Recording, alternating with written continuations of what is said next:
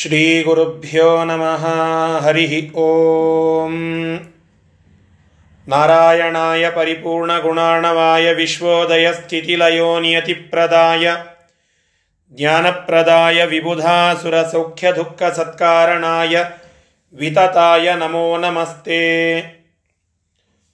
जयति हरिरचिन्त्यः सर्वदेवैकवन्द्यः परमगुरुरभीष्टावाप्तिदः सज्जनानाम् ನಿಖಿಲ ಗುಣಗಣಾಣೋ ನಿತ್ಯ ನಿರ್ಮುಕ್ತ ದೋಷಃ ಸರಸಿಜ ನಯನೋಸೌ ಶ್ರೀಪತಿರ್ಮಾನದೋನಃ. ಅಸ್ಮದ್ಗುರು ಸಮಾರಂಭಾಂ ಟೀಕಾಕೃತ್ಪಾದ ಮಧ್ಯಮಾಂ ಶ್ರೀಮದಾಚಾರ್ಯ ಪರ್ಯಂತಾಂ ವಂದೇ ಗುರುಪರಂಪರಾಂ. ವಿದ್ಯಾಪೀಠ ವಿಧಾತಾರಂ ವಿದ್ಯಾವಾರಿಧಿ ಚಂದಿರಂ ವಿದ್ಯಾರ್ಥಿವತ್ಸಲಂ ವಂದೇ ಮಹಾಮಹಿಮಸದ್ಗುರುಂ. ಶ್ರೀಗುರುಭ್ಯೋ ನಮಃ ಹರಿ ಓಂ. ಮಹಾಭಾರತ ತಾತ್ಪರ್ಯ ನಿರ್ಣಯದ ಎರಡನೇ ಅಧ್ಯಾಯದಲ್ಲಿ ಶ್ರೀಮನ್ ಮಹಾಭಾರತದ ಅನೇಕ ವಿಶೇಷ ಅಂಶಗಳನ್ನು ಚಿಂತನ ಮಾಡುತ್ತಾ ಅದಕ್ಕೆ ನಿರ್ಣಯವನ್ನು ಶ್ರೀಮದಾಚಾರ್ಯರು ನಮಗೆ ತಿಳಿಸಿಕೊಡುತ್ತಾ ಇದ್ದಾರೆ. ತಾರತಮ್ಯದ ಕುರಿತಾಗಿ ಅನೇಕ ವಿಚಾರಗಳನ್ನು ಹೇಳಿದರು. ಕ್ಷತ್ರಿಯರಲ್ಲಿ, ದೇವತೆಗಳಲ್ಲಿ ತಾರತಮ್ಯವನ್ನ ತಿಳಿಸುವಂತಹ ಮಾನದಂಡ ಬಲ ಅಂತಾದರೆ ಪರಮಾತ್ಮನ ರೂಪಗಳಲ್ಲಿ ಸರ್ವಥಾ ತಾರತಮ್ಯವನ್ನ ಮಾಡಬಾರದು. ಪರಮಾತ್ಮನ ಕೆಲವು ರೂಪಗಳು ಜ್ಞಾನ ಕಾರ್ಯಕ್ಕಾಗಿ, ಕೆಲವು ರೂಪಗಳು ಬಲ ಕಾರ್ಯಕ್ಕಾಗಿ ಅಂತ ಗೋಚರವಾದರೂ ಅದು ಪರಮಾತ್ಮನ ಇಚ್ಛಾನುಸಾರವಾಗಿ ಗೋಚರವಾದದ್ದೇ ಹೊರತು ಬಲ ಕಾರ್ಯಕ್ಕೆ ಮಾತ್ರ ಸೀಮಿತ, ಜ್ಞಾನ ಕಾರ್ಯಕ್ಕೆ ಶೂನ್ಯ. ಇನ್ನು ಕೆಲವು ಜ್ಞಾನ ಕಾರ್ಯಕ್ಕಾಗಿ ಮಾತ್ರ ಸೀಮಿತ, ಅಲ್ಲಿ ಬಲ ಶೂನ್ಯ ಅಂತ ಹೇಳಿ ಚಿಂತನ ಮಾಡುವ ಒಂದು ತಪ್ಪು ನಾವು ಮಾಡಬಾರದು. ನ ವಿಶೇಷೋ ಗುಣೈ ಸರ್ವೈ ಬಲಜ್ಞಾನಾದಿಭಿ ಕ್ವಚಿತ ಪರಮಾತ್ಮನ ಎಲ್ಲ ರೂಪಗಳು ಅದರ ಪಟ್ಟಿಯನ್ನು ತಿಳಿಸಿದರು. ಆ ಎಲ್ಲ ರೂಪಗಳಲ್ಲಿ ಪರಮಾತ್ಮನ ಜ್ಞಾನ ಮತ್ತು ಬಲ ಮೊದಲಾದ ಎಲ್ಲ ಸಕಲ ಗುಣಗಳು, ಅನಂತ ಗುಣಗಳು ಸಮಾನವಾಗಿ ಇವೆ, ಅನಂತವಾಗಿಯೇ ಇವೆ ಎಂಬುದಾಗಿ ನಾವು ನಿನ್ನೆ ದಿನ ತಿಳಿದುಕೊಂಡಿದ್ದೇವೆ. ಅದರ ನಂತರದಲ್ಲಿ ಇವತ್ತು ನಮಗೆ ಒಂದು ವಿಶೇಷ ಅಂಶವನ್ನು ಹೇಳುತ್ತಾ ಇದ್ದಾರೆ. ಸಾಮಾನ್ಯವಾಗಿ ಈ ಶಬ್ದಗಳನ್ನು ನಾವು ಕೇಳಿರುತ್ತೇವೆ ಅವತಾರ ಆವೇಶ ಅಂತ ಹೇಳಿ. ಅಂಶ, ಅವತಾರ, ಆವೇಶ ಈ ಮೂರು ಶಬ್ದಗಳು ಬಹಳ ಬಾರಿ ನಾವು ಕೇಳುತ್ತೇವೆ. ಅವತಾರ ಅಂತಂದ್ರೆ ಪರಮಾತ್ಮನೇ ಒಂದು ರೂಪವನ್ನು ತೆಗೆದುಕೊಂಡು ಬರೋದು. ರಾಮ, ಕೃಷ್ಣ ಇವೆಲ್ಲ ಅವತಾರಗಳು. ಅಂಶ ಅಂತಂದ್ರೆ ಪರಮಾತ್ಮ ತನ್ನ ಸನ್ನಿಧಾನವನ್ನು ವಿಶೇಷವಾಗಿ ಸ್ವಲ್ಪ ಹೆಚ್ಚಿನ ಅವಧಿಗೆ ಒಂದು ವಿಷಯದಲ್ಲಿ ಇಡೋದು. ಇನ್ನು ಆವೇಶ ಅಂತಂದರೆ ಆಗಾಗ್ಗೆ ಪರಮಾತ್ಮ ಅವರಲ್ಲಿ ಕೆಲವು ಸಂದರ್ಭಗಳಲ್ಲಿ ಗೋಚರನಾಗ್ತಾನೆ. ಕೆಲವು ಸಂದರ್ಭದಲ್ಲಿ ಅವರಲ್ಲಿ ವಿಶೇಷ ಸನ್ನಿಧಾನವನ್ನು ತೋರಿಸ್ತಾನೆ. ಈ ರೀತಿಯಾಗಿ ಆವೇಶ ಅನ್ನುವುದರ ಅರ್ಥವನ್ನು ನಾವು ತಿಳಿದುಕೊಳ್ಳಬೇಕು. ಪರಮಾತ್ಮನ ಆವೇಶ ಎಲ್ಲಿ ಎಲ್ಲಿ ಹೇಗೆ ಇರ್ತದೆ ಎಂಬುವುದನ್ನು ಮುಂದಿನ ನಾಲ್ಕೈದು ಶ್ಲೋಕಗಳಲ್ಲಿ ನಮಗೆ ತಿಳಿಸಿಕೊಡ್ತಾ ಇದ್ದಾರೆ ಶ್ರೀಮದಾಚಾರ್ಯರು. ಇದನ್ನು ಇವತ್ತಿನ ಪಾಠದಲ್ಲಿ ನಾವು ತಿಳಿದುಕೊಳ್ಳಬೇಕು. ಆ ಶ್ಲೋಕಗಳನ್ನು ಹೇಳಿ, ಅನಂತರ ಆ ಆವೇಶದ ವಿಚಾರಗಳನ್ನು ನಾವು ಮುಂದೆ ತಿಳಿದುಕೊಳ್ಳೋಣ. ಶ್ರೀ ಗುರುಭ್ಯೋ ನಮಃ ಹರಿ ಓಂ. ಇಪ್ಪತ್ತೊಂಬತ್ತನೆಯ ಶ್ಲೋಕದಿಂದ ಪಾಠ ಪ್ರಾರಂಭ. ಈ ಪುಸ್ತಕದಲ್ಲಿ ಕೆಲವು ಕಡೆಗೆ ಕೆಲವು ಸಂಖ್ಯಾ ವ್ಯತ್ಯಾಸ ಇದೆ. ಶ್ರೀ ಬ್ರಹ್ಮರುದ್ರವಂತ ಶ್ಲೋಕ ಇದೆ. ಆ ಶ್ಲೋಕದಿಂದ ಪಾಠ ಪ್ರಾರಂಭ. श्रीब्रह्मरुद्रौ शेषश्च। श्रीब्रह्मरुद्रौ शेषश्च। वीन्द्रेन्द्रौ काम एव च। वीन्द्रेन्द्रौ काम एव च। कामपुत्रो निरुद्धश्च। कामपुत्र पुत्रो अनिरुद्धस्य सूर्यश्चन्द्रो बृहस्पतिः। सूर्यश्चन्द्रो बृहस्पतिः। धर्म येषां तथा भार्या। धर्म एषां तथा भार्यः। भार्या। भार्या। दक्षाद्या मनवस्तथा दक्षाद्या मनवस्तथा मनुपुत्राश्च ऋषयो मनुपुत्राश्च ऋषयो नारदः पर्वतस्तथा नारदपर्वतस्तथा कश्यपः सनकाद्याश्च कश्यपः सनकाद्याश्च ब्रह्माद्याश्चैव देवताः। ब्रह्माद्याश्चैव देवता। भरतः कार्तवीर्यश्च भरतः कार्त्यवीरस्य वैन्याद्याश्चक्रवर्तिनः वैन्याद्याश्चक्रवर्तिनः गयश्च लक्ष्मणाद्याश्च। गयश्च लक्ष्मणाद्याश्च। त्रयो रोहिणिनन्दनः त्रयो रोहिणिनन्दना प्रद्युम्नो रौक्मिणीयश्च। प्रद्युम्नो रौक्मिणे रौक्मिणेयश्च तत्पुत्रश्चानिरुद्धकः। पुत्रश्चानिरुद्धकः नरः फल्गुन इत्याद्या। नरः फल्गुन इत्याद्या। विशेषावेशिनो हरेः। विशेषावेशिनो हरेः। ವಾಲ್ಮೀಸಂ ವಾಲ್ಮೀಸಾಂಬಾದಯಶ್ಚೈವ. ವಾಲ್ಮೀಸಾಂಬಾದಯಶ್ಚೈವ. ಕಿಂಚಿದಾವೇಶಿನೋ ಹರೇ. ಕಿಂಚಿದಾವೇಶಿನೋ ಹರೇ ಇಷ್ಟು ಆ ಆವೇಶದ ವಿಚಾರಗಳನ್ನು ಪರಮಾತ್ಮನ ವಿಶೇಷ ಆವೇಶ ಸ್ವಲ್ಪಾವೇಶ ಇದು ಯಾರಲ್ಲಿ ಇರುತ್ತದೆ ಎಂಬುವುದನ್ನು ತಿಳಿಸಿಕೊಡ್ಲಿಕ್ಕೆ ದೀರ್ಘವಾಗಿ ಆಚಾರ್ಯರು ಐದು ಶ್ಲೋಕಗಳ ಪರ್ಯಂತವಾಗಿ ಆ ಒಂದು ಅಂಶವನ್ನ ನಮಗೆ ಇಲ್ಲಿ ತಿಳಿಸಿಕೊಡ್ತಾ ಇದ್ದಾರೆ. ಇದರ ಅರ್ಥವನ್ನು ಮೊದಲಿಗೆ ಹೇಳಿಬಿಡುತ್ತೇನೆ, ನಂತರ ಅದರ ವಿಮರ್ಶೆಯನ್ನು ಸ್ವಲ್ಪ ಮಾಡೋಣ. ಶ್ರೀ ಬ್ರಹ್ಮ ರುದ್ರೌ, ಶ್ರೀದೇವಿ ಅಂದರೆ ಲಕ್ಷ್ಮೀದೇವಿ. ಬ್ರಹ್ಮ, ಚತುರ್ಮುಖ ಬ್ರಹ್ಮದೇವರು ಮತ್ತು ಬ್ರಹ್ಮ ಅನ್ನೋದರಿಂದ ಭಾವಿ ಬ್ರಹ್ಮರಾದ ವಾಯುದೇವರನ್ನು ಅಲ್ಲಿ ಸೂಚ್ಯ ತಿಳಿಸಿದಂತೆ ಆಯಿತು. ರುದ್ರ, ಗರುಡ ಶೇಷ ರುದ್ರರು ಅಂತ ರುದ್ರೌ ಶೇಷಶ್ಚ ವೀಂದ್ರ. ವೀಂದ್ರ ಅಂದ್ರೆ ಗರುಡ, ವಿ ಅಂದ್ರೆ ಪಕ್ಷಿ, ಇಂದ್ರ ಅಂದ್ರೆ ಒಡೆಯ, ವೀಂದ್ರ ಅಂದ್ರೆ ಪಕ್ಷಿಗಳ ಒಡೆಯ ಗರುಡ. ಶೇಷಶ್ಚ ಶೇಷ ರುದ್ರ ಅಂತನ್ನೋದು ಶಿವ. ಅಂದ್ರೆ ಗರುಡ, ಶೇಷ, ರುದ್ರರು ಮತ್ತು ಇಂದ್ರವು ಇಂದ್ರ, ಕಾಮ. ಮತ್ತು ಕಾಮಪುತ್ರನಾದಂತಹ ಅನಿರುದ್ಧ, ಸೂರ್ಯ, ಚ ಇಂದ್ರೋ ಬೃಹಸ್ಪತಿ ಸೂರ್ಯ, ಸೂರ್ಯಶ್ಚ ಸೂರ್ಯ ಚಂದ್ರೋ ಬೃಹಸ್ಪತಿ, ಸೂರ್ಯ, ಚಂದ್ರ ಮತ್ತು ಬೃಹಸ್ಪತಿ, ಗುರು.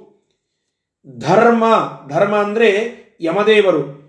ಯಶಾಂ ತಥಾ ಭಾರ್ಯಾ, ಇವರೆಲ್ಲರೂ ಮತ್ತು ಇವರೆಲ್ಲರ ಪತ್ನಿಯರು.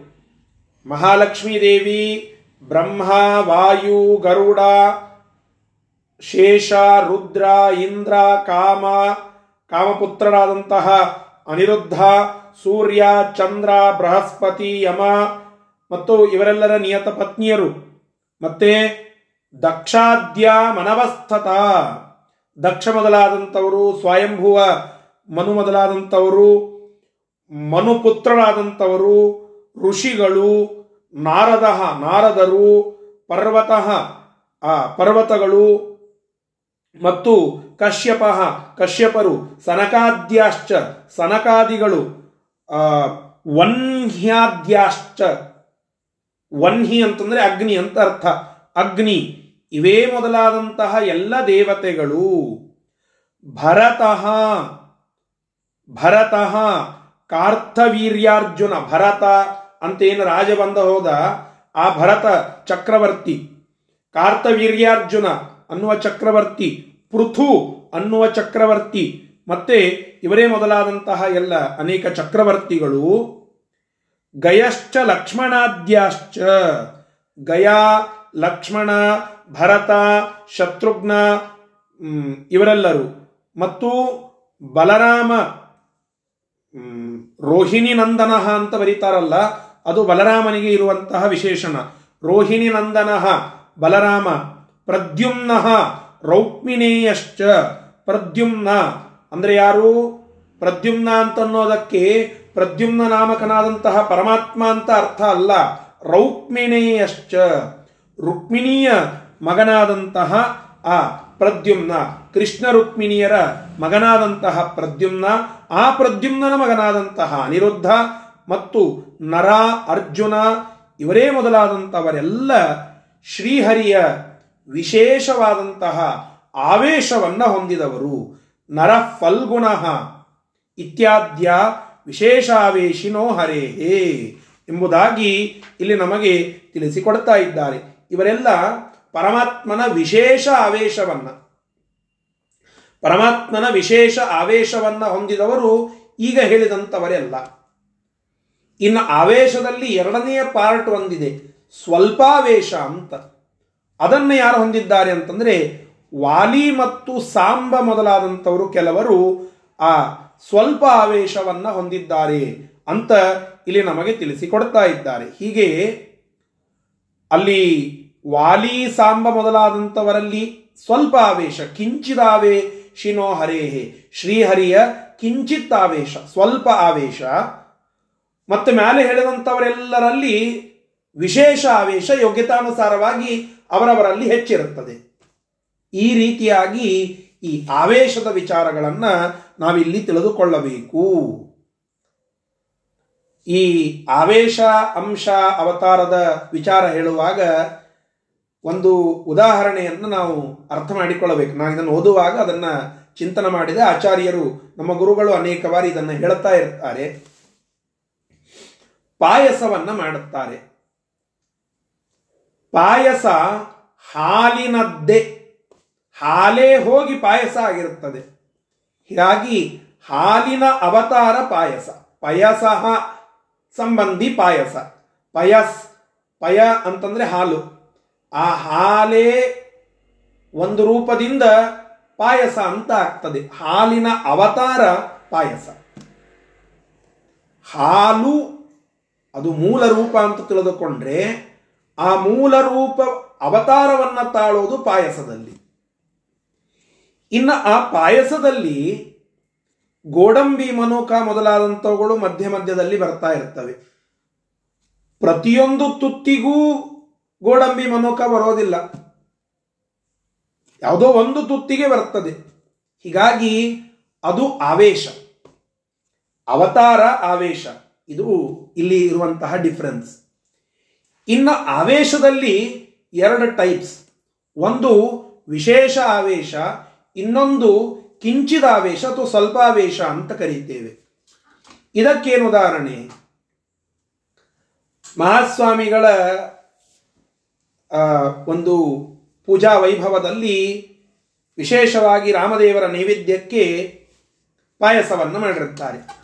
ಅದರಲ್ಲಿ ಈ ಗೋಡಂಬಿ ಮನೋಕ ಬಹಳ ಹಾಕಿರುತ್ತಾರೆ. ಫ್ರೀಕ್ವೆಂಟ್ ಆಗಿ ನಮ್ಮ ತುತ್ತುಗಳಲ್ಲಿ ಆ ಗೋಡಂಬಿ ಮನೋಕ ಬರ್ತಾ ಇರುತ್ತವೆ. ಇನ್ನು ಸಾಮಾನ್ಯವಾಗಿ ಯಾವುದೋ ಒಂದು ಕಾರ್ಯಕ್ರಮದಲ್ಲಿ ಪಾಯಸವನ್ನು ಮಾಡಿರುತ್ತಾರೆ. ಅದರಲ್ಲಿ ಒಂದು ಸ್ವಲ್ಪ ಗೋಡಂಬಿ ಮನೋಕ ಹಾಕಿರುತ್ತಾರೆ. ಫ್ರೀಕ್ವೆಂಟ್ ಆಗಿ ಬರದೇ ಇದ್ದರೂ ಯಾವುದೋ ಒಂದು ತುತ್ತಿಗೆ ಅಲ್ಲಿ ಆ ಗೋಡಂಬಿ ಮನೋಕಗಳು ಬರ್ತಿರುತ್ತವೆ. ಹೀಗಾಗಿ, ಯಾವುದು ಬಹಳ ಬಾರಿ ಅಲ್ಲಿ ಕಾಣಿಸ್ತದೋ ಅದು ವಿಶೇಷ ಆವೇಶ. ಯಾವುದು ಸ್ವಲ್ಪ ಕಾಣಿಸ್ತದೋ ಅದು ಸ್ವಲ್ಪ ಆವೇಶ.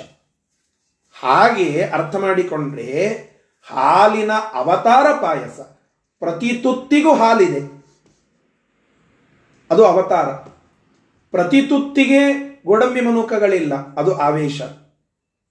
ಇನ್ನು ರಾಮದೇವರ ಪ್ರ ನೈವೇದ್ಯಕ್ಕೆ ಮಾಡಿದಂತಹ, ಸ್ವಾಮಿಗಳು ನಿವೇದನ ಮಾಡಿದಂತಹ ಆ ಪಾಯಸದಲ್ಲಿ ಸ್ವಲ್ಪ ವಿಶೇಷ ಅಂಶ ಇರುತ್ತದೆ, ವಿಶೇಷ ಆವೇಶ ಇರುತ್ತದೆ, ಗೋಡಂಬಿ ಮನೋಕಾಬ್ದು ನಾವು ಸಾಮಾನ್ಯವಾಗಿ ನೋಡುವಂತಹ ಪಾಯಸದಲ್ಲಿ ಕಡಿಮೆ ಇರುತ್ತದೆ. ಹೇಗೋ ಹಾಗೆ ರಾಮ, ಕೃಷ್ಣ, ವೇದವ್ಯಾಸಾದಿ ಏನು ಅವತಾರಗಳಿವೆ ಅಲ್ಲ, ಅದು ಹಾಲು ಹೋಗಿ ಪಾಯಸವಾದಂತೆ ಮೂಲರೂಪಿ ಪರಮಾತ್ಮನೇ ಆ ತನ್ನ ಅವತಾರಗಳನ್ನ ತೋರಿಸಿದ್ದು. ಅದು ಪೂರ್ಣ ಅವತಾರ. ಇನ್ನು ಶ್ರೀದೇವಿಯಿಂದ ಹಿಡಿದುಕೊಂಡು ಉಳಿದ ಎಲ್ಲ ಪಟ್ಟಿಯನ್ನು ಹೇಳಿದ್ರಲ್ಲ, ಅವರೆಲ್ಲರಲ್ಲಿ ವಿಶೇಷವಾದ ಆವೇಶ ಉಂಟು. ಹೇಗೆ ತುತ್ತು ತುತ್ತಿಗೆ ಗೋಡಂಬಿ ಮನುಕಳುಗಳು ಬಂದಾಗ ಆ ಪಾಯಸದಲ್ಲಿ ವಿಶೇಷವಾಗಿ ಗೋಡಂಬಿ ಮನುಕಗಳ ಆವೇಶ ಅಂತ ಹೇಳುತ್ತೇವಲ್ಲ, ಹಾಗೆ ಅದರಲ್ಲಿ ಆವೇಶ ವಿಶೇಷವಾಗಿ ಇರುವಂತೆ ಪರಮಾತ್ಮನ ಸನ್ನಿಧಾನ ಸ್ವಲ್ಪ ಹೆಚ್ಚು ಜಾಗೃತವಾಗಿ ಇರುವಂತಹದ್ದು ಈ ಎಲ್ಲ ದೇವತೆಗಳಲ್ಲಿ. ಸ್ವಲ್ಪ ಕಡಿಮೆ ಇರ್ತದೆ, ಇಲ್ಲ ಅಂತ ಅಲ್ಲ, ಸ್ವಲ್ಪ ಕಡಿಮೆ. ಅದು ವಾಲಿ ಸಾಂಬ ಮೊದಲಾದಂಥವರಲ್ಲಿ. ಇದನ್ನೆಲ್ಲ ಅರ್ಥ ಮಾಡಿಕೊಂಡು ರಾಮಾಯಣ ಮಹಾಭಾರತಗಳನ್ನು ಓದಬೇಕು. ಆಗ ಅಲ್ಲಿ ರಾಮಾಯಣ ಮಹಾಭಾರತದ ಹಾರ್ದ ಏನು ಅನ್ನೋದನ್ನು ಚೆನ್ನಾಗಿ ನಿರ್ಣಯ ಮಾಡಿಕೊಳ್ಳಲಿಕ್ಕೆ ಆಗ್ತದೆ. ಇವುಗಳನ್ನೆಲ್ಲ ತಿಳಿದುಕೊಳ್ಳದೆ ಕೇವಲ ಕಥಾಭಾಗವನ್ನು ನಾವು ಓದಿಬಿಟ್ರೆ ಆ ರಾಮಾಯಣದಲ್ಲಿ ಮೇಲ್ನೋಟಕ್ಕೆ ತೋರುವ ಅರ್ಥಗಳನ್ನೇ ನಾವು ಸರಿ ಅಂತ ಒಪ್ಪಬೇಕಾಗ್ತದೆ. ಆಗ ಇವತ್ತೇನು ಭಗವಾನ್ ಮೊದಲಾದಂತಹ ಸೋಕಾಲ್ಡ್ ಬುದ್ಧಿಜೀವಿಗಳು ಅಂತ ಇದ್ದಾರೆ, ಅವರೇನನ್ನೆಲ್ಲ ಪ್ರತಿಪಾದನೆ ಮಾಡುತ್ತಾರೆ, ಅವರೆಲ್ಲ ಇದನ್ನ ನಿರ್ಣಯವಾಗಿ ಇಟ್ಟುಕೊಂಡು ಓದಿದ್ದಲ್ಲ ಕೆಲವು ಗ್ರಂಥಗಳಿಗೆ ಕೆಲವು ಗ್ರಂಥಗಳಿಗೆ ಒಂದು ಕಾನ್ಸ್ಟಿಟ್ಯೂಷನ್ ಇರ್ತದೆ. ಆ ಕಾನ್ಸ್ಟಿಟ್ಯೂಷನ್ಗಳನ್ನು ತಿಳಿದುಕೊಂಡೇ ಆ ಗ್ರಂಥಗಳನ್ನು ಓದಬೇಕು. ಅದಕ್ಕೊಂದು ಸಂವಿಧಾನ ಉಂಟು. ಅದನ್ನು ಓದಬೇಕು ಅಂದರೆ ಆ ಸಂವಿಧಾನವನ್ನು ಒಪ್ಪಲೇಬೇಕು. ಭಾರತೀಯರ ಜೀವನ ಪದ್ಧತಿ ಅಲ್ಲಿ ಇರುವ ಎಲ್ಲ ರೂಲ್ಸ್, ರೆಗ್ಯುಲೇಷನ್ಸ್ಗಳನ್ನು ನಾವು ಒಪ್ಪಬೇಕು ಅಂತಾದರೆ ಸಂವಿಧಾನವನ್ನು ಒಪ್ಪಿರಬೇಕು. ಯಾವುದೋ ಒಬ್ಬ ಬೇರೆ ದೇಶದ ವ್ಯಕ್ತಿ ಭಾರತೀಯದ, ಭಾರತೀಯರು ಮಾಡುವ ಕೆಲವು ಆಚರಣೆಗಳನ್ನು ಅಥವಾ ಅಲ್ಲಿ ನಡೆಯುವ ಕೆಲವು ಅಲ್ಲಿ ಇರುವಂತಹ ಕೆಲವು ಪಾಲಿಸಿಗಳನ್ನು ಒಪ್ಪೋದಿಲ್ಲ. ಯಾಕೆ? ಅವನಿಗೆ ಅಲ್ಲಿಯ ಸಂವಿಧಾನ ಗೊತ್ತಿಲ್ಲ. ಆ ಸಂವಿಧಾನವನ್ನು ಒಪ್ಪದೇ ಇರುವ ವ್ಯಕ್ತಿ ಪಾಲಿಸಿಗಳನ್ನು ವಿರೋಧ ಮಾಡಿದಂತೆ ಯಾವ ವ್ಯಕ್ತಿ ಈ ನಿರ್ಣಯಗಳನ್ನು ಅದಕ್ಕೆ ಹಿನ್ನೆಲೆಯಾಗಿ ಇರುವ ವೇದಾದಿ ಗ್ರಂಥ ಶಾಸ್ತ್ರಗಳಲ್ಲಿ ಬಂದಿರುವ ಅಂಶಗಳನ್ನು ನಿರ್ಣಯತ್ವೇನ ಒಪ್ಪುವುದಿಲ್ಲವೋ ಮತಾಚಾರ್ಯರು ಬರೆದಿರುವಂತಹ ನಿರ್ಣಯಗಳನ್ನು ಒಪ್ಪುವುದಿಲ್ಲವೋ, ಅವನು ರಾಮಾಯಣದ ಪ್ರಸಂಗಗಳಲ್ಲಿ ಮೇಲ್ನೋಟಕ್ಕೆ ತೋರುವ ಅಂಶಗಳನ್ನು ಮಾತ್ರ ಗ್ರಹಣ ಮಾಡಿ ಅದನ್ನು ವಿರೋಧ ಮಾಡುತ್ತಾನೆ. ಅಲ್ಲಿ ಸೆಕ್ಯುಲರಿಸಮ್ಮಿನ ಲೇಪವನ್ನು ಹಚ್ತಾನೆ ಕೆಲವು ಕಡೆಗೆ. ಇನ್ನು ಕೆಲವು ಕಡೆಗೆ ಸ್ತ್ರೀ ವಿರೋಧ ಬಂದಿದೆ ಅಂತ ಹಚ್ತಾನೆ. ಇವುಗಳನ್ನೆಲ್ಲ ನಾವು ನೋಡಿದಾಗ ಏನು ಅರ್ಥ ಮಾಡಿಕೊಳ್ಳಬೇಕು? ಯಾವುದೇ ಗ್ರಂಥವನ್ನು ಓದಿ, ಆ ಗ್ರಂಥಕ್ಕೆ ಹಿನ್ನೆಲೆಯಾಗಿ ಇರುವ ಕಾನ್ಸ್ಟಿಟ್ಯೂಷನ್ ಅನ್ನು ನಾವು ಮೊದಲಿಗೆ ಅಧ್ಯಯನ ಮಾಡಿ ಆನಂತರ ಅಲ್ಲಿ ಬರುವ ಅಂಶಗಳನ್ನು ಓದಿ ತಿಳಿದುಕೊಂಡು ಅದರ ವಿಮರ್ಶೆಯನ್ನು ಮಾಡಬೇಕು. ಆಗ ವಿಮರ್ಶೆ ಮಾಡಿ. ಅವುಗಳನ್ನೆಲ್ಲ ಅಧ್ಯಯನ ಮಾಡಿ, ಅದರ ನಂತರ ವಿಮರ್ಶೆ ಮಾಡಿ. ಆ ವಿಮರ್ಶೆಗೆ ಒಂದು ತೂಕ ಇರುತ್ತದೆ. ಸುಮ್ಮನೆ ಮೇಲ್ನೋಟಕ್ಕೆ ತೋರುವ ಸ್ಥೂಲ ದೃಷ್ಟಿಯಿಂದ ಅದರ ಅಧ್ಯಯನ ಮಾಡಿ, ಅದನ್ನು ವಿರೋಧ ಮಾಡಿದರೆ, ಅದಕ್ಕೆ ಸರಿಯಾದಂತಹ ಒಂದು ವಿಮರ್ಶೆ ಅಂತ ಅನ್ನಲಿಕ್ಕೆ ಸಾಧ್ಯವಿಲ್ಲ. ಹೀಗಾಗಿ ಈ ಎಲ್ಲ ಅಂಶಗಳು, ಇವರೆಲ್ಲ ಪರಮಾತ್ಮನ ವಿಶೇಷ ಆವೇಶವನ್ನು ಹೊಂದಿದವರು. ಯಾರು ಪರಮಾತ್ಮನ ಸ್ವಲ್ಪ ಆವೇಶವನ್ನು ಹೊಂದಿದವರು? ಅಸುರರು ಅಂತ ಯಾರನ್ನ ಕನ್ಸಿಡರ್ ಮಾಡಿದ್ದೇವೆ? ಯಾರು ಯಾರ ಅವತಾರರಾಗಿ ಬಂದಿದ್ದಾರೆ? ಇವೆಲ್ಲವನ್ನ ನಾವು ಚಿಂತನ ಮಾಡಿ ಆ ಎಲ್ಲ ನಿರ್ಣಯಗಳನ್ನು ಒಪ್ಪಿ ಆ ಮೂಲ ಗ್ರಂಥವನ್ನು ನಾವು ಹಿಡಿಬೇಕೆ. ಹೊರತು ಡೈರೆಕ್ಟ್ ಮೂಲ ಗ್ರಂಥವನ್ನು ಹಿಡಿದ್ರೆ ಅಲ್ಲಿ ಬೇರೆ ರೀತಿಯಿಂದ ವಿಮರ್ಶೆ ಮಾಡಿದಾಗ ಅದು ಆ ಒಂದು ಸಾಹಿತ್ಯಕ್ಕೆ ನಾವು ಮಾಡುವ ದ್ರೋಹ ಅಂತ ಹೇಳಬಹುದು. ಹೀಗಾಗಿ ಇದೆಲ್ಲವನ್ನ ನಾವು ಚಿಂತನ ಮಾಡಿಕೊಂಡು ಮಹಾಭಾರತ ರಾಮಾಯಣದ ಅಧ್ಯಯನವನ್ನು ಮಾಡಬೇಕು ಅಂತ ಇಲ್ಲಿಯ ಸಂದೇಶ. ಸರಿ, ಇದರ ಮುಂದಿನ ಶ್ಲೋಕ. ಇದಕ್ಕಾಗಿ ಕೊನೆಗೆ ಉಪಸಂಹಾರ ಮಾಡುತ್ತಾ ಈ ವಿಚಾರವನ್ನ ಹೇಳುತ್ತಾ ಇದ್ದಾರೆ. ತಸ್ಮಾತ್ ಬಲ ಪ್ರವೃತ್ತಸ್ಯ तस्मात् बलप्रवृत्तस्य ರಾಮಕೃಷ್ಣಾತ್ಮನೋ ಹರೇಃ रामकृष्णात्मनो हरेः ಅಂತರಂಗಂ ಹನುಮಾಂಶ್ಚ अन्तरङ्गम् हनुमांश्च ಭೀಮಸ್ತತ್ಕಾರ್ಯ ಸಾಧಕಃ भीमस्तत्कार्यसाधकौ ನೋಡಿ ತಸ್ಮಾತ್ ಆದ್ದರಿಂದ ಇವೆಲ್ಲ ಕಾರಣಗಳಿಂದ ಬಲಪ್ರವೃತ್ತಸ್ಯ ರಾಮಕೃಷ್ಣಾತ್ಮನೋ ಹರೇಹೆ ರಾಮಕೃಷ್ಣಾದಿ ರೂಪಗಳನ್ನ ತೆಗೆದುಕೊಂಡಾಗ ಪರಮಾತ್ಮ ಶ್ರೀಹರಿ ರಾಮ ಕೃಷ್ಣ ಅನ್ನುವ ಅವತಾರಗಳಲ್ಲಿ ಬಂದಾಗ ಬಲವನ್ನ ತನ್ನ ಮೂಲ ಕಾರ್ಯ ಅಂತ ಇಟ್ಟುಕೊಂಡಿದ್ದ, ಆ ಅಜೆಂಡಾ ಇಟ್ಟುಕೊಂಡು ಬಂದಿದ್ದ ಅವನ ಇಚ್ಛೆ ಅದು. ಬಲವನ್ನ ತೋರಿಸುವುದಕ್ಕೆ ಬಂದಿದ್ದ. ಆಗ ಆ ಬಲದಲ್ಲಿ ಹೆಚ್ಚು ಪ್ರಸಿದ್ಧಿಯನ್ನ ಹೊಂದಿರುವ ನೈಸರ್ಗಿಕ ಬಲದಲ್ಲಿ ಜ್ಯೇಷ್ಠತೆಯನ್ನ ಹೊಂದಿರುವ ಹನುಮಂತ ದೇವರು, ಭೀಮಸೇನ ದೇವರು ಪರಮಾತ್ಮನ ಪ್ರಧಾನ ಸೇವಕರು, ಅಂತರಂಗ ಸೇವಕರು ಅಂತ ನಾವು ತಿಳಿದುಕೊಳ್ಳಬೇಕು. ಯಾಕೆ ಭೀಮಸೇನ ದೇವರಿಗೆ ನೀವು ಪ್ರಾಶಸ್ತ್ಯ ಕೊಡುತ್ತೀರಿ ಅಂತಂದ್ರೆ ದೇವತೆಗಳಲ್ಲಿ ಬಲವನ್ನ ನಾವು ಮುಖ್ಯ ಮಾನದಂಡ ಅಂತ ಇಟ್ಟುಕೊಳ್ಳುತ್ತೇವೆ. ಹೀಗಾಗಿ ದೇವತಾ ತಾರತಮ್ಯದಲ್ಲಿ ನೋಡಿದಾಗ ಯಾರಲ್ಲಿ ಬಲ ಹೆಚ್ಚೋ ಅವರಲ್ಲಿ ಗುಣ ಹೆಚ್ಚು. ಯಾರಲ್ಲಿ ಗುಣ ಹೆಚ್ಚೋ ಅವರು ಪರಮಾತ್ಮನಿಗೆ ಅತ್ಯಂತ ಪ್ರೀತಿಪಾತ್ರರು. ಆದ್ದರಿಂದ ವಾಯುದೇವರಲ್ಲಿ ಬಲ ಹೆಚ್ಚು, ಅರ್ಥಾತ್ ಗುಣ ಹೆಚ್ಚು, ಅರ್ಥಾತ್ ಪರಮಾತ್ಮನಿಗೆ ಅತ್ಯಂತ ಪ್ರೀತಿಪಾತ್ರರು. ಆ ವಾಯುದೇವರೇ ಇಲ್ಲಿ ಹನುಮಂತನಾಗಿ, ಭೀಮಸೇನ ದೇವರಾಗಿ ಅವತಾರವನ್ನು ಮಾಡಿದ್ದು. ಆದ್ದರಿಂದ ಬಲಜ್ಯೇಷ್ಠರಾದ ಹನುಮಂತ ಮತ್ತು ಭೀಮಸೇನ ದೇವರೇ ರಾಮಕೃಷ್ಣರ ಅವತಾರದ ಸಮಯದಲ್ಲಿ ಪರಮಾತ್ಮನಿಗೆ ಪ್ರಧಾನ ಸೇವಕರು, ಪ್ರೀತಿಪಾತ್ರರು. ಯಾಕೆ ಪರಮಾತ್ಮ ಇವರಿಂದ ಎಲ್ಲ ಮುಖ್ಯ ಕಾರ್ಯಗಳನ್ನು ಮಾಡಿಸಿದ ಅಂತ ಕೇಳಿದರೆ ಬಲಜ್ಯೇಷ್ಠತ್ವೇನ ಗುಣಜ್ಯೇಷ್ಠತ್ವ ಉಂಟು. ಗುಣಜ್ಯೇಷ್ಠತ್ವೇನ ಪರಮಾತ್ಮನಿಗೆ ಪ್ರೀತಿಪಾತ್ರರಾಗಿದ್ದಾರೆ ಆದ್ದರಿಂದ ಮಾಡಿಸಿದ್ದಾನೆ. ಈ ನಿರ್ಣಯ ಇಲ್ಲಿಗೆ ತಂದು ಹಚ್ಚಿದರು. ಈ ರೀತಿಯಾಗಿ ಪರಮಾತ್ಮನ ಆ ಪ್ರಧಾನ ಸೇವಕರಲ್ಲಿ ಹನುಮಂತ ದೇವರು ಮತ್ತು ಭೀಮಸೇನ ದೇವರು ಅಗ್ರ ಸ್ಥಾನವನ್ನು ಪಡೆದಿದ್ದಾರೆ. ಅಲ್ರಿ ಎಲ್ಲ ಕಡೆಗೆ ವಾಯುದೇವರು ವಾಯುದೇವರಂತ ಹೇಳುತ್ತಾ ಇದ್ದೀರಿ. ಮತ್ತು ವಾಯುದೇವರಿಗಿಂತ ಜ್ಯೇಷ್ಠರು ಸೀನಿಯರ್ ಆದಂಥವರು ಬ್ರಹ್ಮದೇವರಲ್ಲ ಅವರನ್ನ್ಯಾಕೆ ತಗೊಳ್ಳಲಾಗಿರಿ ಅಂತ ಕೇಳಿದರೆ ಅದಕ್ಕೆ ಮುಂದಿನ ಶ್ಲೋಕದಲ್ಲಿ ಉತ್ತರವನ್ನು ಕೊಡ್ತಾ ಇದ್ದಾರೆ. ಬ್ರಹ್ಮಾತ್ಮಕೋ ಯಥೋ ವಾಯು. ಬ್ರಹ್ಮಾತ್ಮಕೋ ಯಥೋ ವಾಯು. ಪದಂ ಬ್ರಾಹ್ಮಂ ಅಗಾತ್ಪುರ.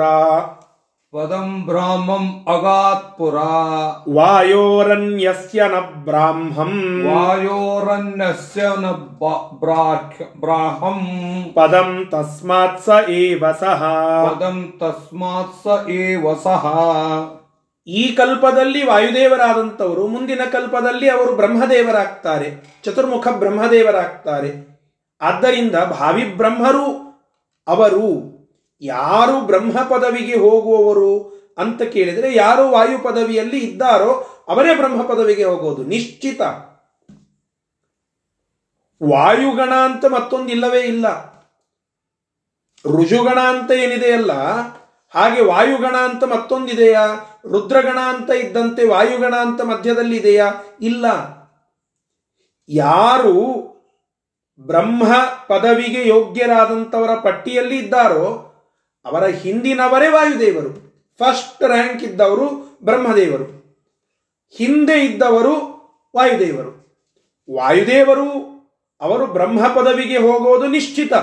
ಆದ್ದರಿಂದ ವಾಯುದೇವರು ಅಂತ ಎಲ್ಲೆಲ್ಲಿ ಹೇಳಿದ್ದಾರೋ ಅಲ್ಲಿ ಎಲ್ಲ ಬ್ರಹ್ಮದೇವರು ಅಂತೂ ಅರ್ಥ ಮಾಡಿಕೊಳ್ಳಬೇಡಬೇಕು. ಇದು ನಿರ್ಣಯ. ಬ್ರಹ್ಮದೇವರು ಅಂತ ಪ್ರತ್ಯೇಕ ಹೇಳಿಲ್ಲ ಅಂತ ವಿಚಾರ ಮಾಡುವ ಅವಶ್ಯಕತೆ ಇಲ್ಲ. ಆ ಬ್ರಹ್ಮ ಪದವಿಗೆ ಹೋಗುವವರು ಮೊದಲಿಗೆ ವಾಯುದೇವರೇ ಆಗಿರುತ್ತಾರೆ. ವಾಯುದೇವರು ವಾಯು ಪದವಿಗೆ ಎಲ್ಲಿ ಯಾರಿರುತ್ತಾರೋ ಅವರು ಬ್ರಹ್ಮ ಪದವಿಗೆ ಹೋಗೋದು ನಿಶ್ಚಿತ.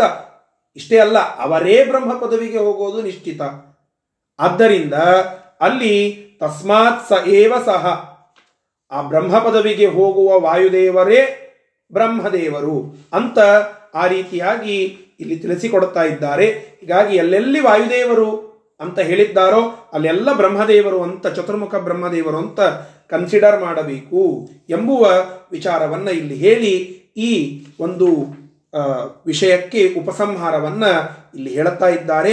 ನಂತರ ಇನ್ನೊಂದು ಅಂಶವನ್ನ ಇಲ್ಲಿ ಮುಖ್ಯ ನಿರ್ಣಯವಾಗಿ ಆಚಾರ್ಯರು ತಿಳಿಸ್ತಾ ಇದ್ದಾರೆ.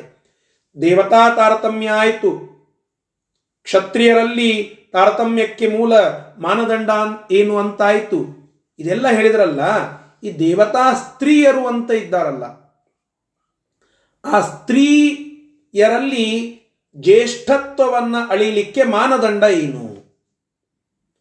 ಪುರುಷ ದೇವತೆಗಳಲ್ಲಿ ಬ್ರಹ್ಮ, ವಾಯು, ಗರುಡ, ಶೇಷ, ರುದ್ರ ಇವರೆಲ್ಲರಲ್ಲಿ ತಾರತಮ್ಯವನ್ನ ನಾವು ತಿಳಿದುಕೊಳ್ಳಬೇಕಾದರೆ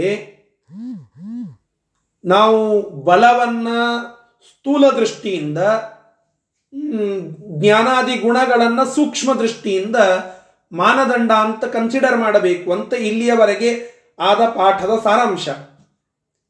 ಸರಿ, ಸ್ತ್ರೀ ರೂಪಗಳಿವೆ ಅಲ್ಲ, ಸ್ತ್ರೀ ದೇವತೆಗಳಿದ್ದಾರಲ್ಲ, ಆ ದೇವತೆಗಳಲ್ಲಿ, ಸ್ತ್ರೀ ದೇವತೆಗಳಲ್ಲಿ ತಾರತಮ್ಯವನ್ನ ನಾವು ತಿಳಿದುಕೊಳ್ಳಲಿಕ್ಕೆ ಮಾನದಂಡ ಏನು ಅಂತ ಕೇಳಿದ್ರೆ ಅದಕ್ಕೆ ಉತ್ತರವಾಗಿ ಇಲ್ಲಿ ಮುಂದೆ ಹೇಳುತ್ತಾ ಇದ್ದಾರೆ. ಏನು ಹೇಳುತ್ತಾ ಇದ್ದಾರೆ ನೋಡಿ. ಯತ್ರ ರೂಪಂ ತತ್ರ ಗುಣ ಯತ್ರ ರೂಪಂ ತತ್ರ ಗುಣ ಭಕ್ತ್ಯಾದ್ಯ ಸ್ತ್ರೀಷು ನಿತ್ಯಶಃ ಭಕ್ತ್ಯಾದ್ಯ ಸ್ತ್ರೀಷು ನಿತ್ಯಶಃ ರೂಪಂ ಹಿ ಸ್ಥೂಲ ದೃಷ್ಟೀನಾಂ ರೂಪಂ ಹಿ ಸ್ಥೂಲ ದೃಷ್ಟೀನಾಂ ದೃಶ್ಯಂ ವ್ಯಕ್ತಂ ತತೋ ಹಿ ತತ್ ದೃಶ್ಯಂ ವ್ಯಕ್ತಂ ತತೋ ಹಿ ತತ್ ನೋಡಿ ಯತ್ರ ರೂಪಂ ತತ್ರ ಗುಣ ಸ್ತ್ರೀಷು ಭಕ್ತ್ಯಾದ್ಯಾಹ ಗುಣ ಸ್ತ್ರೀಷು ನಿತ್ಯಶಃ ಯತ್ರ ರೂಪಂ ತತ್ರ ಭಕ್ತ್ಯಾದ್ಯಾಹ ಗುಣ ಹೀಗೆ ಅನ್ವಯ ಮಾಡಿಕೊಳ್ಳಬೇಕು. ಸದಾಕಾಲ ನಿತ್ಯವಾಗಿ ನಾವು ನೋಡಲಾಗಿ ಸ್ತ್ರೀ ದೇವತೆಗಳಲ್ಲಿ, ದೇವತಾ ಸ್ತ್ರೀಯರಲ್ಲಿ ಯತ್ರ ರೂಪಂ ಯಾರಲ್ಲಿ ರೂಪ ಇದೆಯೋ ಅವರಲ್ಲಿ ಭಕ್ತಿ ಮೊದಲಾದಂತಹ ಗುಣಗಳು. ಇದನ್ನು ದೇವತಾ ಸ್ತ್ರೀಯರಲ್ಲಿ ಮಾತ್ರ ಇಟ್ಟುಕೊಳ್ಳಿ. ಮತ್ತೆ ಲೌಕಿಕವಾಗಿ ಈ ನಿಯಮವನ್ನು ಇಟ್ಟುಕೊಳ್ಳಬೇಡಿ. ಯಾರು ಬಹಳ ಸುಂದರರೋ, ಸೌಂದರ್ಯದ ಸಾಕಾರ ಮೂರ್ತಿಗಳಾಗಿ ಇರುವ ಕೆಲವರಲ್ಲಿ ಗುಣಗಳೇ ಇರೋದಿಲ್ಲ, ಭಕ್ತಿಯಾದಿ ಗುಣಗಳೇ ಇರೋದಿಲ್ಲ. ಭಾರೀ ಒಂದು ಮಿಸ್ ಯೂನಿವರ್ಸ್ ಮೊದಲಾದ ಸ್ಪರ್ಧೆಗಳಲ್ಲಿ ಭಾಗವಹಿಸಿ ಸೌಂದರ್ಯವನ್ನು ಉಳ್ಳವರು ಅಂತ ಸರ್ಟಿಫೈ ಮಾಡಿರ್ತಾರೆ. ಅವರಲ್ಲಿ ಭಕ್ತಿ ಮೊದಲಾದ ಗುಣಗಳನ್ನು ಬಿಡಿ. ಸಾಮಾನ್ಯ ಸದ್ಗುಣಗಳೇ ಇರೋದಿಲ್ಲ. ಮತ್ತು ಅಲ್ಲಿ ಇದನ್ನು ಅನ್ವಯ ಮಾಡಿಕೊಳ್ಳಬಾರದು. ದೇವತಾ ಸ್ತ್ರೀಯರಲ್ಲಿ ಮಾತ್ರ ಈ ನಿಯಮ. ಯತ್ರ ರೂಪಂ ಯಾವರಲ್ಲಿ ಯಾವ ದೇವತಾ ಸ್ತ್ರೀಯರಲ್ಲಿ ರೂಪ ಉಂಟೋ ಅವರಲ್ಲಿ ಭಕ್ತಿಯಾದಿ ಗುಣಗಳು. ತಾತ್ಪರ್ಯ ಏನು ಅಂತಂದ್ರೆ ಹೆಚ್ಚು ಹೆಚ್ಚು ರೂಪವನ್ನ ಹೊಂದಿರುವವರು ರೂಪತಿ ರೂಪವತಿಯಾದಂತಹ ದೇವತಾ ಸ್ತ್ರೀಯರಲ್ಲಿ ಭಕ್ತಿಯಾದಿ ಗುಣಗಳು ಹೆಚ್ಚು. ಸ್ಥೂಲ ದೃಷ್ಟಿಯಿಂದ ಸ್ತ್ರೀಯರನ್ನು ನಾವು ನೋಡಿದಾಗ ರೂಪವನ್ನ ಮಾನದಂಡವಾಗಿ ಇಟ್ಟುಕೊಳ್ಳುತ್ತೇವೆ. ಆ ಸೂಕ್ಷ್ಮ ದೃಷ್ಟಿಯಿಂದ ನೋಡಿದಾಗ ಆ ರೂಪದ ಹಿನ್ನೆಲೆಯಲ್ಲಿ ಭಕ್ತಿ ಮೊದಲಾದ ಗುಣಗಳು ಇರುತ್ತವೆ.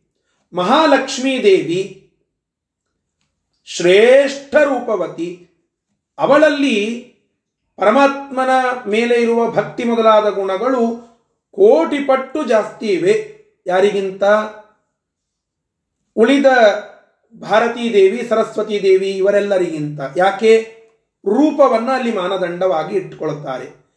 ಲಕ್ಷ್ಮೀದೇವಿಯ ರೂಪ ಅದು ಹೆಚ್ಚು, ಜ್ಯೇಷ್ಠ. ಅವರಿಗಿಂತ ಕಡಿಮೆ ರೂಪ ಅದು ಸರಸ್ವತಿ ಭಾರತೀಯರದ್ದು. ಹೀಗೆ ಅಲ್ಲಿ ತಳಗಡೆ ಹೋಗ್ತಾ ಹೋಗ್ತದೆ. ಆ ರೂಪವನ್ನ ನಾವು ಗಣನೆಗೆ ತೆಗೆದುಕೊಳ್ಳು, ಕೊಂಡು ಆ ರೂಪಕ್ಕೆ ಅನುಗುಣವಾಗಿ ಭಕ್ತಿಯಾದಿ ಗುಣಗಳು ದೇವತಾಸ್ತ್ರೀಯರಲ್ಲಿ ಅಂತ ಇಟ್ಟುಕೊಳ್ಳಬೇಕು. ಯಾಕೆ ರೂಪವನ್ನ ಹೇಳುತ್ತಾ ಇದ್ದೀರಿ ಅಂತಂದ್ರೆ, ಸ್ಥೂಲ ದೃಷ್ಟಿನಾಂ ದೃಶ್ಯಂ ವ್ಯಕ್ತಂ ತಥೋ ಹಿತತ ಸ್ಥೂಲ ದೃಷ್ಟಿ ಇರುವಂತವರಿಗೆ ರೂಪವೇ ಮೊದಲಿಗೆ ಕಾಣಿಸೋದು. ಅಂತರಂಗದಲ್ಲಿ ಇರುವ ಅಂತರ್ಯವಾಗಿ ಇರುವಂತಹ ಇಂಟರ್ನಲ್ ಭಕ್ತಿ ಮೊದಲಾದ ಆ ಗುಣಗಳು ಹೊರಗಡೆ ಅವರಿಗೆ ಗೋಚರ ಆಗೋದಿಲ್ಲ. ಇನ್ನು ಸೂಕ್ಷ್ಮ ದೃಷ್ಟಿ ಇರುವವರಿಗೆ ರೂಪ ಇದ್ದವರಲ್ಲಿ ಆ ಗುಣಗಳು ಕಂಡೇ ಕಾಣುತ್ತವೆ ಅಂತನ್ನೋದು ಅಲ್ಲಿ ನಾವು ಅರ್ಥ ಮಾಡಿಕೊಳ್ಳಬೇಕಾಗಿದ್ದು. ಮುಂದೆ. ಪ್ರಾಯೋ ವೇತ್ತುಂ ನ ಶಕ್ಯಂತೆ.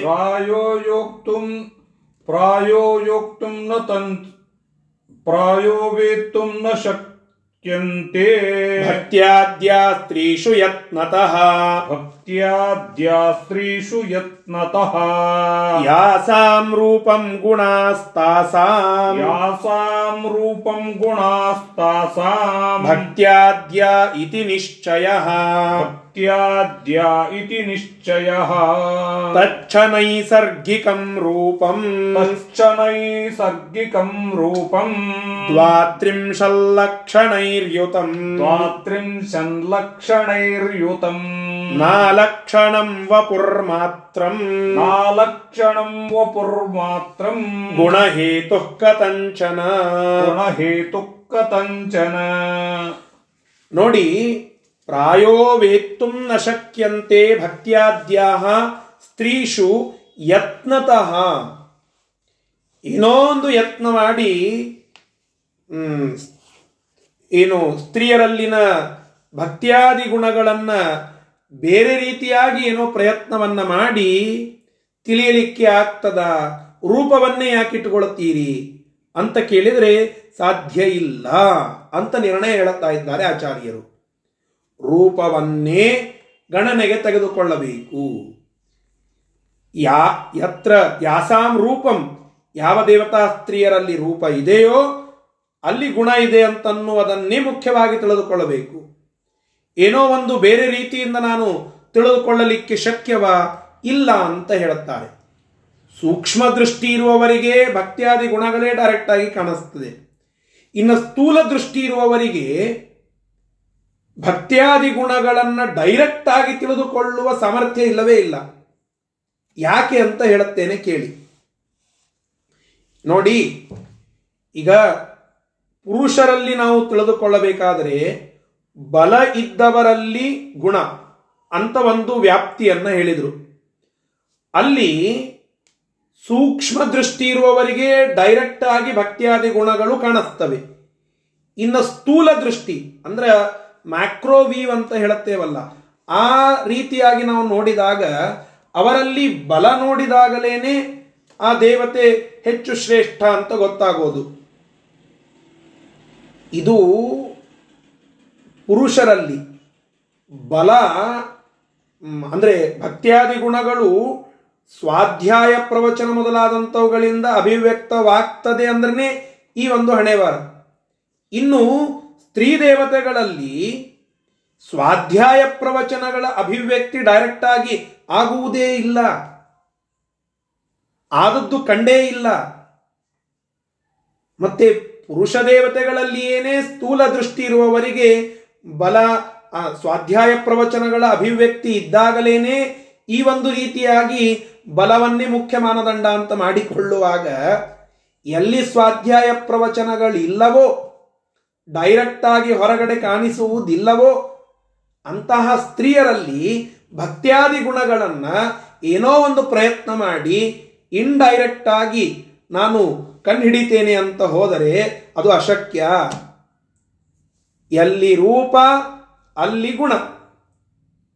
ಇಷ್ಟೇ ಅದಕ್ಕೆ ಇರುವಂತಹ ಮಾನದಂಡ. ಇದೇ ವ್ಯಾಪ್ತಿಯನ್ನು ಅಲ್ಲಿ ಬಳಸಬೇಕು. ಬೇರೆ ವ್ಯಾಪ್ತಿಯನ್ನು ಬಳಸಲಿಕ್ಕೆ ಸಾಧ್ಯ ಇಲ್ಲ.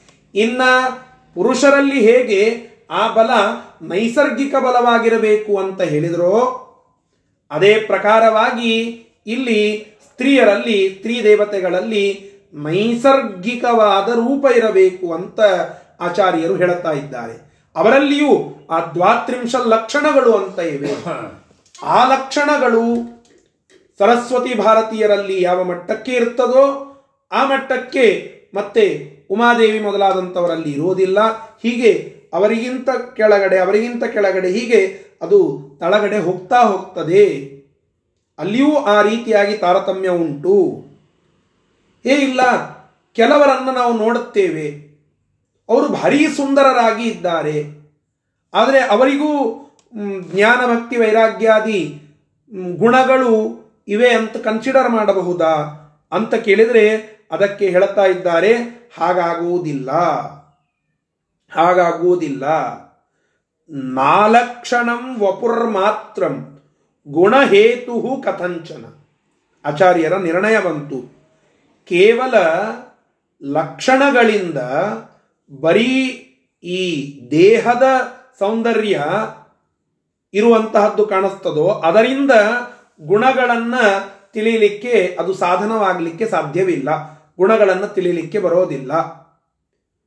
ಯಾರಲ್ಲಿ ಈ ದ್ವಾತ್ರಿಂಶ ಲಕ್ಷಣ ಇದೆಯೋ, ದೇವತೆಗಳಲ್ಲಿ ಎಲ್ಲೆಲ್ಲಿ ರೂಪ ಇದೆಯೋ, ಅಲ್ಲಿ ಮಾತ್ರ ಈ ನಿಯಮವನ್ನು ಕನ್ಸಿಡರ್ ಮಾಡ್ರಿ.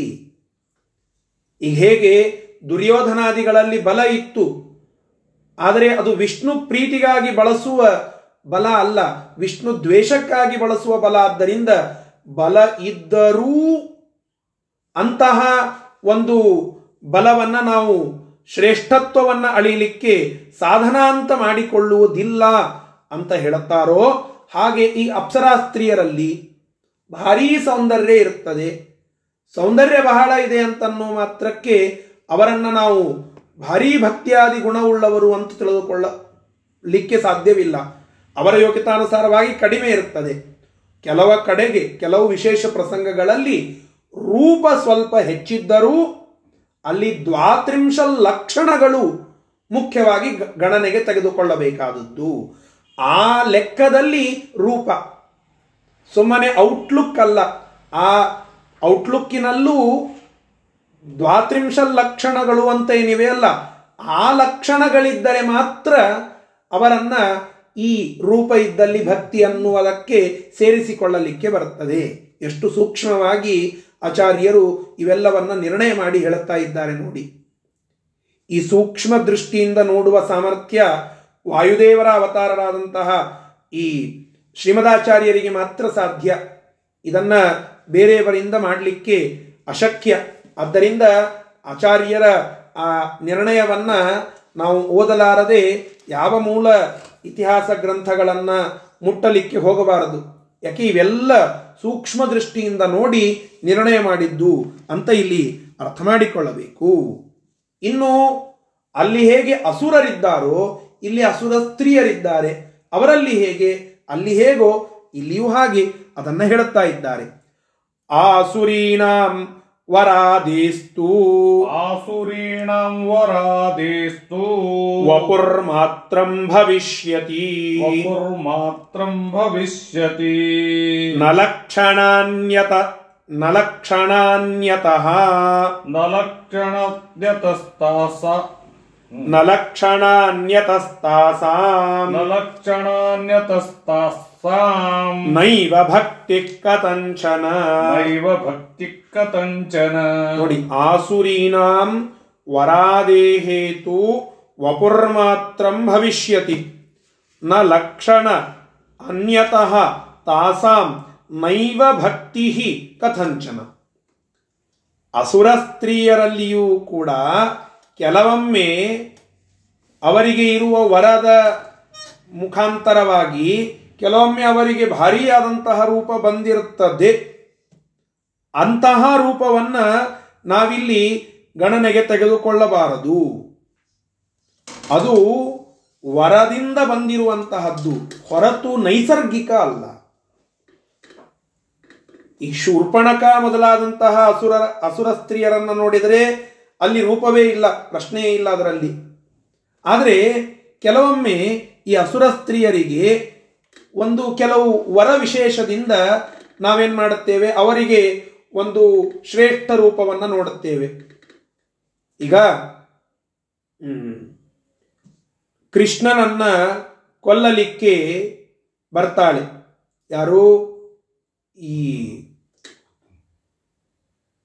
ಕೃಷ್ಣನನ್ನ ಕೊಲ್ಲಲಿಕ್ಕೆ ಬಂದಂತಹ ಮೊದಲ ಸ್ತ್ರೀ, ಪೂತನ. ಪೂತನ ಅನ್ನುವ ಸ್ತ್ರೀ ಅವಳ ಮೂಲ ರೂಪ ಅದನ್ನು ನಾವು ನೋಡಿದರೆ, ಆ ಮೊದಲಿಗೆ ರಾಕ್ಷಸಿಯ ರೂಪವನ್ನ ಇಟ್ಟುಕೊಂಡಾಗ ನೋಡಿದರೆ ಕೋರೆ ಹಲ್ಲುಗಳು ಮೊದಲಾದಂಥವುಗಳು ಇರ್ತವೆ.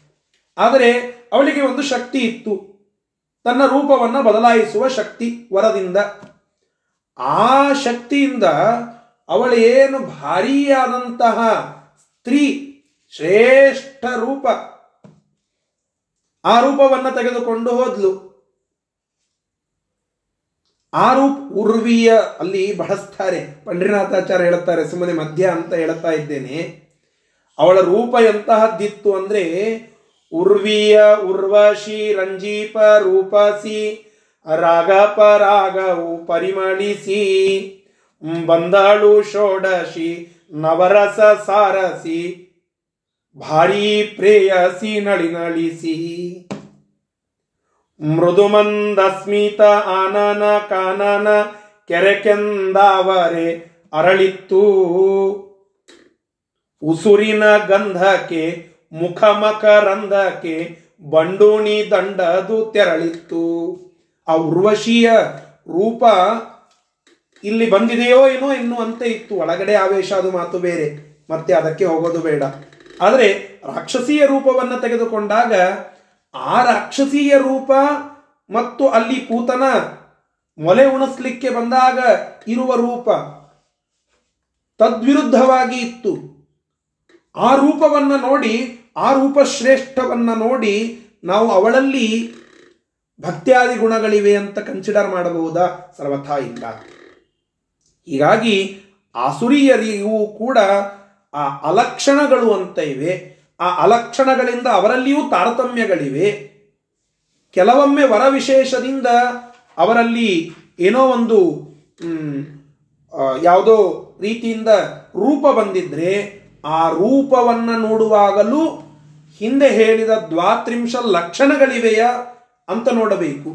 ಆ ಲಕ್ಷಣಗಳಂತೂ ಸರ್ವಥಾ ಬರಲಿಕ್ಕೆ ಸಾಧ್ಯ ಇಲ್ಲ. ಯಾವ ವರ ಇದ್ರೂ ಬರೋದಿಲ್ಲ. ರೂಪ ಬರಬಹುದು, ಲಕ್ಷಣಗಳು ಬರೋದಿಲ್ಲ. ಲಕ್ಷಣಗಳಿದ್ದು ರೂಪವಿದ್ದರೆ ಅಲ್ಲಿ ಆ ಸ್ತ್ರೀಯರಿಗೆ ನಾವು ರೂಪ ಇದ್ದಲ್ಲಿ ಗುಣ ಅಂತನ್ನುವ ಕನ್ಸಿಡರೇಷನ್ ಅನ್ನು ಮಾಡಬೇಕು ಎಂಬುವುದಾಗಿ ಅದನ್ನು ಹೇಳುತ್ತಾ ಇದ್ದಾರೆ. ಸರಿ, ಇಷ್ಟೆಲ್ಲ ಹೇಳಿ ಒಂದು ಕೊನೆಗೆ ಕನ್ಕ್ಲೂಷನ್ ಅನ್ನ ಕೊನೆಯ ಈ ನಲವತ್ತು ನಲವತ್ತೊಂದನೆಯ ಶ್ಲೋಕದಲ್ಲಿ ಹೇಳುತ್ತಾ ಇದ್ದಾರೆ. ಆ ವಿಚಾರವನ್ನ ತಿಳಿದುಕೊಂಡು ಇವತ್ತಿನ ಪಾಠವನ್ನು ಮುಗಿಸಿ ಬಿಡೋಣ. तस्माद्रूपगुणोदारा। तस्माद्रूपगुणोदारा। जानकी रुक्मिणी तथा। जानकी रुक्मिणी तथा। सत्यभामीत्यादि रूपा सत्यभामेत्यादिरूपा। श्री सर्व परमामता श्रीः सर्वपरम् परमामता। ततः पश्चाद्द्रौपदी च। ततः पश्चाद्द्रौपदी च। सर्वाभ्यो रूपतो वरा। सर्वाभ्यो रूपतो वरा। भूभारक्षपणे साक्षात् भूभारक्षपणे साक्षात् ಅಂಗಂ ಭೀಮವದೀಶಿತು ಅಂಗಂ ಭೀಮವದೀಸಿತು ನೋಡಿ ತಸ್ಮಾತ್ ಇಷ್ಟೆಲ್ಲ ವಿಚಾರಗಳು ಸೂಕ್ಷ್ಮವಾಗಿ ನಾವು ವಿಮರ್ಶೆ ಮಾಡಬೇಕಾದದ್ದು ಆದ್ದರಿಂದ ರೂಪ ಗುಣೋದಾರ ರೂಪ ಮೊದಲಾದಂಥವುಗಳನ್ನ ಉತ್ಕೃಷ್ಟವಾಗಿ ಹೊಂದಿರುವಂತಹ ಜಾನಕಿ ಸೀತಾದೇವಿ ರುಕ್ಮಿಣಿ ರುಕ್ಮಿಣೀ ದೇವಿ, ಸತ್ಯಭಾಮ, ಸತ್ಯಭಾಮಾದೇವಿ ಇತ್ಯಾದಿ ರೂಪ, ಇತ್ಯಾದಿ ಮಹಾಲಕ್ಷ್ಮೀ ದೇವಿಯ ರೂಪವೂ ಭಾರಿಯಾದಂತಹ ರೂಪವನ್ನು ಹೊಂದಿರೋದು. ಆದ್ದರಿಂದ ದ್ವಾತ್ರಿಂಶ ಲಕ್ಷಣಗಳಿಗಿಂತ ಮೀರಿದ ಅದ್ಭುತವಾದ ರೂಪವನ್ನ ಈ ಮಹಾಲಕ್ಷ್ಮೀ ದೇವಿಯ ರೂಪ ಹೊಂದಿರುವಂತಹದ್ದು. ಈ ಅವಳ ಎಲ್ಲ ಅವತಾರಗಳಲ್ಲಿ ಆ ರೂಪವನ್ನು ನಾವು ನೋಡುತ್ತೇವೆ. ಆದ್ದರಿಂದ ಶ್ರೀಹಿ ಸರ್ವ ಪರಮಾಮತ ಎರಲ್, ಎಲ್ಲರಲ್ಲಿ ಉತ್ಕೃಷ್ಟಳಾದಂಥವಳು ಶ್ರೀದೇವಿ ಎಂಬುದು ಈ ಶಾಸ್ತ್ರದ ಅಭಿಮತ. ಇನ್ನು ತತಃ ಪಶ್ಚಾತ್ ಆ ಮಹಾಲಕ್ಷ್ಮೀ ದೇವಿಯ ರೂಪದ ನಂತರ ದ್ವಾತ್ರಿಂಶ ಲಕ್ಷಣಗಳನ್ನು ಹೊಂದಿರುವಂತಹ ದ್ರೌಪದೀ ದೇವಿ ಅರ್ಥಾತ್ ಭಾರತೀ ದೇವಿ ಸಕಲ ಸ್ತ್ರೀಯರಲ್ಲಿ ರೂಪದಲ್ಲಿ ಮಿಗಿಲಾದಂಥವಳು. ಆದ್ದರಿಂದ ಶ್ರೀ ಹರಿಯ ಭೂಭಾರ ಕ್ಷಪಣೆ ಭೂಭಾರ ಹರಣ ಅನ್ನುವ ಮುಖ್ಯ ಅಜೆಂಡಾದಲ್ಲಿ ಭೀಮಸೇನ ದೇವರಂತೆ ಲಕ್ಷ್ಮೀದೇವಿಗೆ ಹೇಗೆ ಪರಮಾತ್ಮನಿಗೆ ಭೀಮಸೇನ ದೇವರು ಆ ರೀತಿಯಾಗಿ ಪ್ರಧಾನ ಸೇವಕರು ಅಂತ ಇದ್ದಾರೋ ಹಾಗೆ ಮಹಾಲಕ್ಷ್ಮೀ ದೇವಿಯ ಎಲ್ಲ ಕಾರ್ಯಗಳಲ್ಲಿ ಪ್ರಧಾನ ಸೇವಕರಾಗಿ ಇರುವಂತಹದ್ದು ಭಾರತೀ ದೇವಿ ಅರ್ಥಾತ್ ಇಲ್ಲಿ ದ್ರೌಪದಿ ಮೊದಲಾದಂಥವರು ಎಂಬುದನ್ನ ನಾವಿಲ್ಲಿ ಅರ್ಥ ಮಾಡಿಕೊಳ್ಳಬೇಕು. ಅವರಿಗಿಂತ ತಳಗಡೆ ಉಮಾದೇವಿ ಮೊದಲಾದಂಥವರು ಬರ್ತಾರೆ ಎಂಬುವ ಈ ತಾರತಮ್ಯ ಜ್ಞಾನವನ್ನ ರೂಪ ಎನ್ನುವ ಮಾನದಂಡವನ್ನು ಇಟ್ಟುಕೊಂಡು ಸ್ತ್ರೀಯರಲ್ಲಿ ತಿಳಿದುಕೊಳ್ಳಬೇಕು. ಮಹಾಲಕ್ಷ್ಮೀ ದೇವಿ ಅತ್ಯಂತ ಶ್ರೇಷ್ಠಳು. ಅವಳಿಗೆ ಪ್ರಧಾನ ಸೇವಕಳು ದ್ರೌಪದಿ ದೇವಿ. ಯಾಕೆ? ಲಕ್ಷಣ ಪುರಸ್ಸರವಾಗಿರುವ ರೂಪ.